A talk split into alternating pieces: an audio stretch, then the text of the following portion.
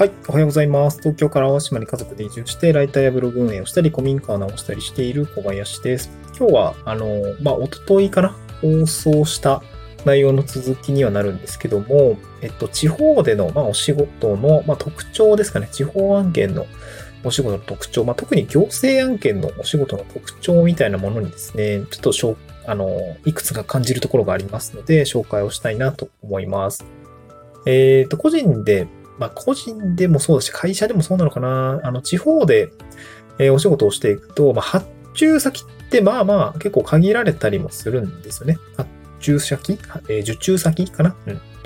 えー、っていうのは、まあいろいろこう、うん、まあ田舎の中でのこう会社間同士のまあ、受発注っていうのも当然あるし、まあ、あとは、ま大口の顧客ってなると、やっぱ自治体案件って結構まああったりするわけですね。県なのか、市なのかわかんないんですけど、まあいろいろあるわけですね。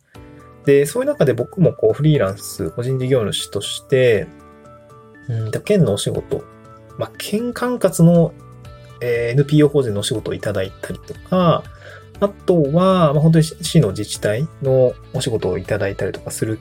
ことがあったんですけど、やっぱりそのあたりの、うん、まあこういうお仕事に傾向があるよね、みたいのはなんとなくこう感じるものがありましたので、これまあ3つぐらいご紹介をしたいなと思います。え、1つ目はですね、まあ3つあるので、まあ、先に3つ言っておくと、1つ目は、あの、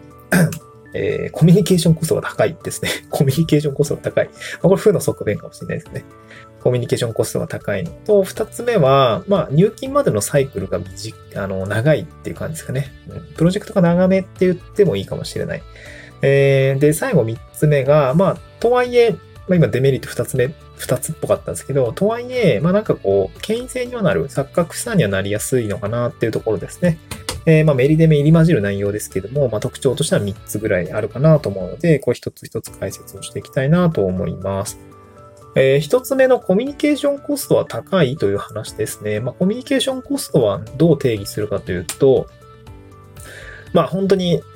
なんていうのかな、こう、コミュニケーションがもっさりしている ゆっくりだったりとか、手間が多いとか、時間がかかるとか、まあ、もろもろのコストと呼ばれるところは時間的なコストもそうだし、労力的なコストもそうだし、まあ、総じてコストが高いっていう感じですかね。うん。まあ、コミュニティでお仕事をしたりとか、そのコミュニティでテキストチャットベース、まあ、今で言うとディスコードのコミュニティだったりとか、まあ、DM のコミュニティとか、まあ、フリーランス経由だと、なんか DM 同士でパパッとこう決まってお仕事が発注して、じゃあ請求書発行しますっておしまいになったりするケースってまああると思うんですけど、うん、まあどうかな。ちょっと先のお仕事、先のお仕事というか、まあ、えー、ごくごくパーセンテージ、比率的には少ないお仕事のやり方かもしれませんが、やっぱりこう、そういうお仕事のやり方で進んでいる業界もあるというような感じですかね。まあ、一方で、まあ、対法人となると、まあ、もう少しこう、まあ、最近であれば、ズームでちょっと打ち合わせして、ミーティングして、で、ささっとこう、まあ、ちょっとしたチャットワークで進んでいくみたいなことはあるのかなと思いますが、自治体案件については、まあ、基本、うん、対面での打ち合わせばっかりですね。まあ、ズームミーティングもありますけど、やっぱりこう、打ち合わせして、えー、企画があって、見積もり合わせして、じゃあそれでまた、臨に回してみたいな感じで、まあ、発注まで遅いですね。まず発注まで遅いのと入金まで遅いですね。これはすごく感じるようなところですね。あの、まあ、ちょっと2個目の話になっちゃったけど、1つ目のコミュニケーションコストで言うと、まあ、会議が多かったりとか、えー、返信が遅かったりとかっていうするので、やっぱそのサクサク仕事が進む感じは、えー、法人だったりコミュニティに比べるとやっぱり少ないですね。で、二つ目の入金サイクルが、えー、遅い。まあ、発注までが遅いっていうところも、まあ、そのコミュニケーションコストに応じるところもありますかね。やっぱり発注までも、それまでこう事前の業者選定だったり見積もり合わせというところがあるので、まあ、複数回打ち合わせして、で、結局取れませんでしたみたいなことはまあまあありますね。僕も一回失注した時は結構割と打ち合わせの時間割いて営業資料作って、うーん、なんて言うんだろう。ね、ねご、ねごる？えー、まあ、なんかこう、事前のこう、すり合わせみたいなのをしてたんですけど、入札で、えー、決まってしまって、落ちたみたいなことありますね。失注ですね。で、あとは、まあ、契約しても、まあ、けん、んと、まあ、プロジェクトが長い、まあ、数ヶ月、動画の制作とかも3ヶ月かかったし、今回セミナーのかん、えー、解説についても、まあ、5月くらいからちゃ、あの、企画に入って、やるのが10月で、多分業務報告書出すって入金までが多分11月末ぐらいになるんで、まあそうなると半年ぐらいですよね。それでいて単価的にはまあ10万とか、そんなもんなんで、うーん、まあコストはた、あわかんないよね。時給換算にするとどうなのかわかんないけど、結構割安なのかなと思いますね。うん、コスト的なとこで言うとどうだろうな。うん、まあまあまあ、うん、単価次第ですかね。ちょっと動画制作案件本当に時給崩壊していたので、しんどかったな。10万で到底できるようなお仕事を10万で受けてしまったっていう感じですね。セミナー開催については、まあ資料制作で大きな時間を割いているけれども、実稼働については 3, 3日間のセミナー講師なので、まあそんなそこまではないかなと思いますが、企画とか打ち合わせのね、コストを考えると、まあ言うてトントンなのかなとは思います。うん。えー、っと、そんな感じですかね。まあ、僕が直接、直接、受講者の方からお金をいただくことはないので、まあ本当に委託料っていう感じで、まあトントンぐらいでやってるっていうような感じですかね。まあなので、こういう仕事、入金サイクルが長すぎるお仕事ばっかりやってると、やっぱりきつい。えー、入金がさ、遅いからさ、最後にまとめてドーンだからさ、あの、日銭を稼いでいら、いられ、日銭を稼いでない状態なので、うん、この話は結構しんどいのかなと思いましたね。うん。あの、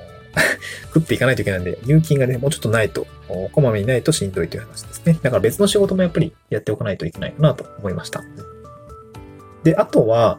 えー、まあ、ここまでデメリット的な話でしたけど、まあ、三つ目は、まあ、なんかこう、錯覚資産になりやすいっていう感じですかね。まあ、自治体とお仕事してますっていうような感じだと、まあ、どんな印象を受けますでしょうか。なんか、ね、ちゃんとしてそうとか 自治体とお仕事するんぐらいのちゃんとしてそう感をなんかありませんか？どどうですかね？うーん。ね、よくわからん個人事業主同士の契約から見える姿と、うん。まあ会社、まあ法人とかあと、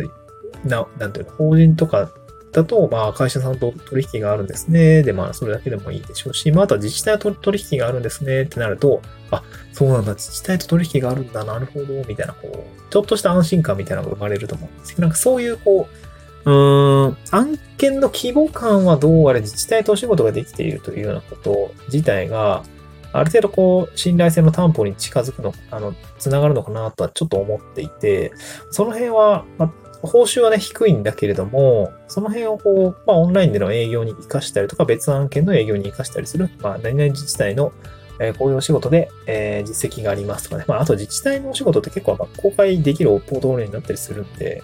ね、まあ結構オープンなものが多かったりするんで、なんかそういうのはありなのかなと思いましたね。記名実績みたいなのとして、えー、使うっていうところは、まあ意外といいのかなと思いましたね。うん。なんかそういうのを、まあちょこちょこ、まあそれで飯食っていくのはしんどいけども、それをね、えー、営業のか、なんていうの、武器にしていくっていうところはまあありなのかなとは思うので、えー、個人で、まあ田舎で、そしてフリーランスとしてやっていくときには、まあ個人のね、受注実績のポートフォリオの一つとして持っておいてもいいのかなっていう話でございました。はい、まあ、僕自身も、まあ、いろんな幅の動画制作から、えー、メディアの記事執筆から、あとは、なんだろう、えー、セミナー開催みたいなものまで、若干ね、あの、的を得てんのか、得てないのかわかんない あの、幅の広い案件ばっかり取ってるんですけど、うーん、まあ、なんかしらに生きるでしょうということで、今やってますけど、うーん、何で飯食ってくんのかな本当自分はわかんないんですけど、まあ、そんな感じで自治体の案件はね、いくつかポートフォリオになるものができたので、なんかそれを武器に、まあ、ちょっとお仕事していきたいなというふうに感じましたという話でございます。まあ、何かね、参考になれば幸いです。まあ、お仕事ね、えー、ないないとはいえ、あのー、見えてないだけだと思うんで、いろいろあるよというのは、えー、田舎の実情という形でお話をさせていただきました。また次回の収録でお会いしましょう。バイバーイ。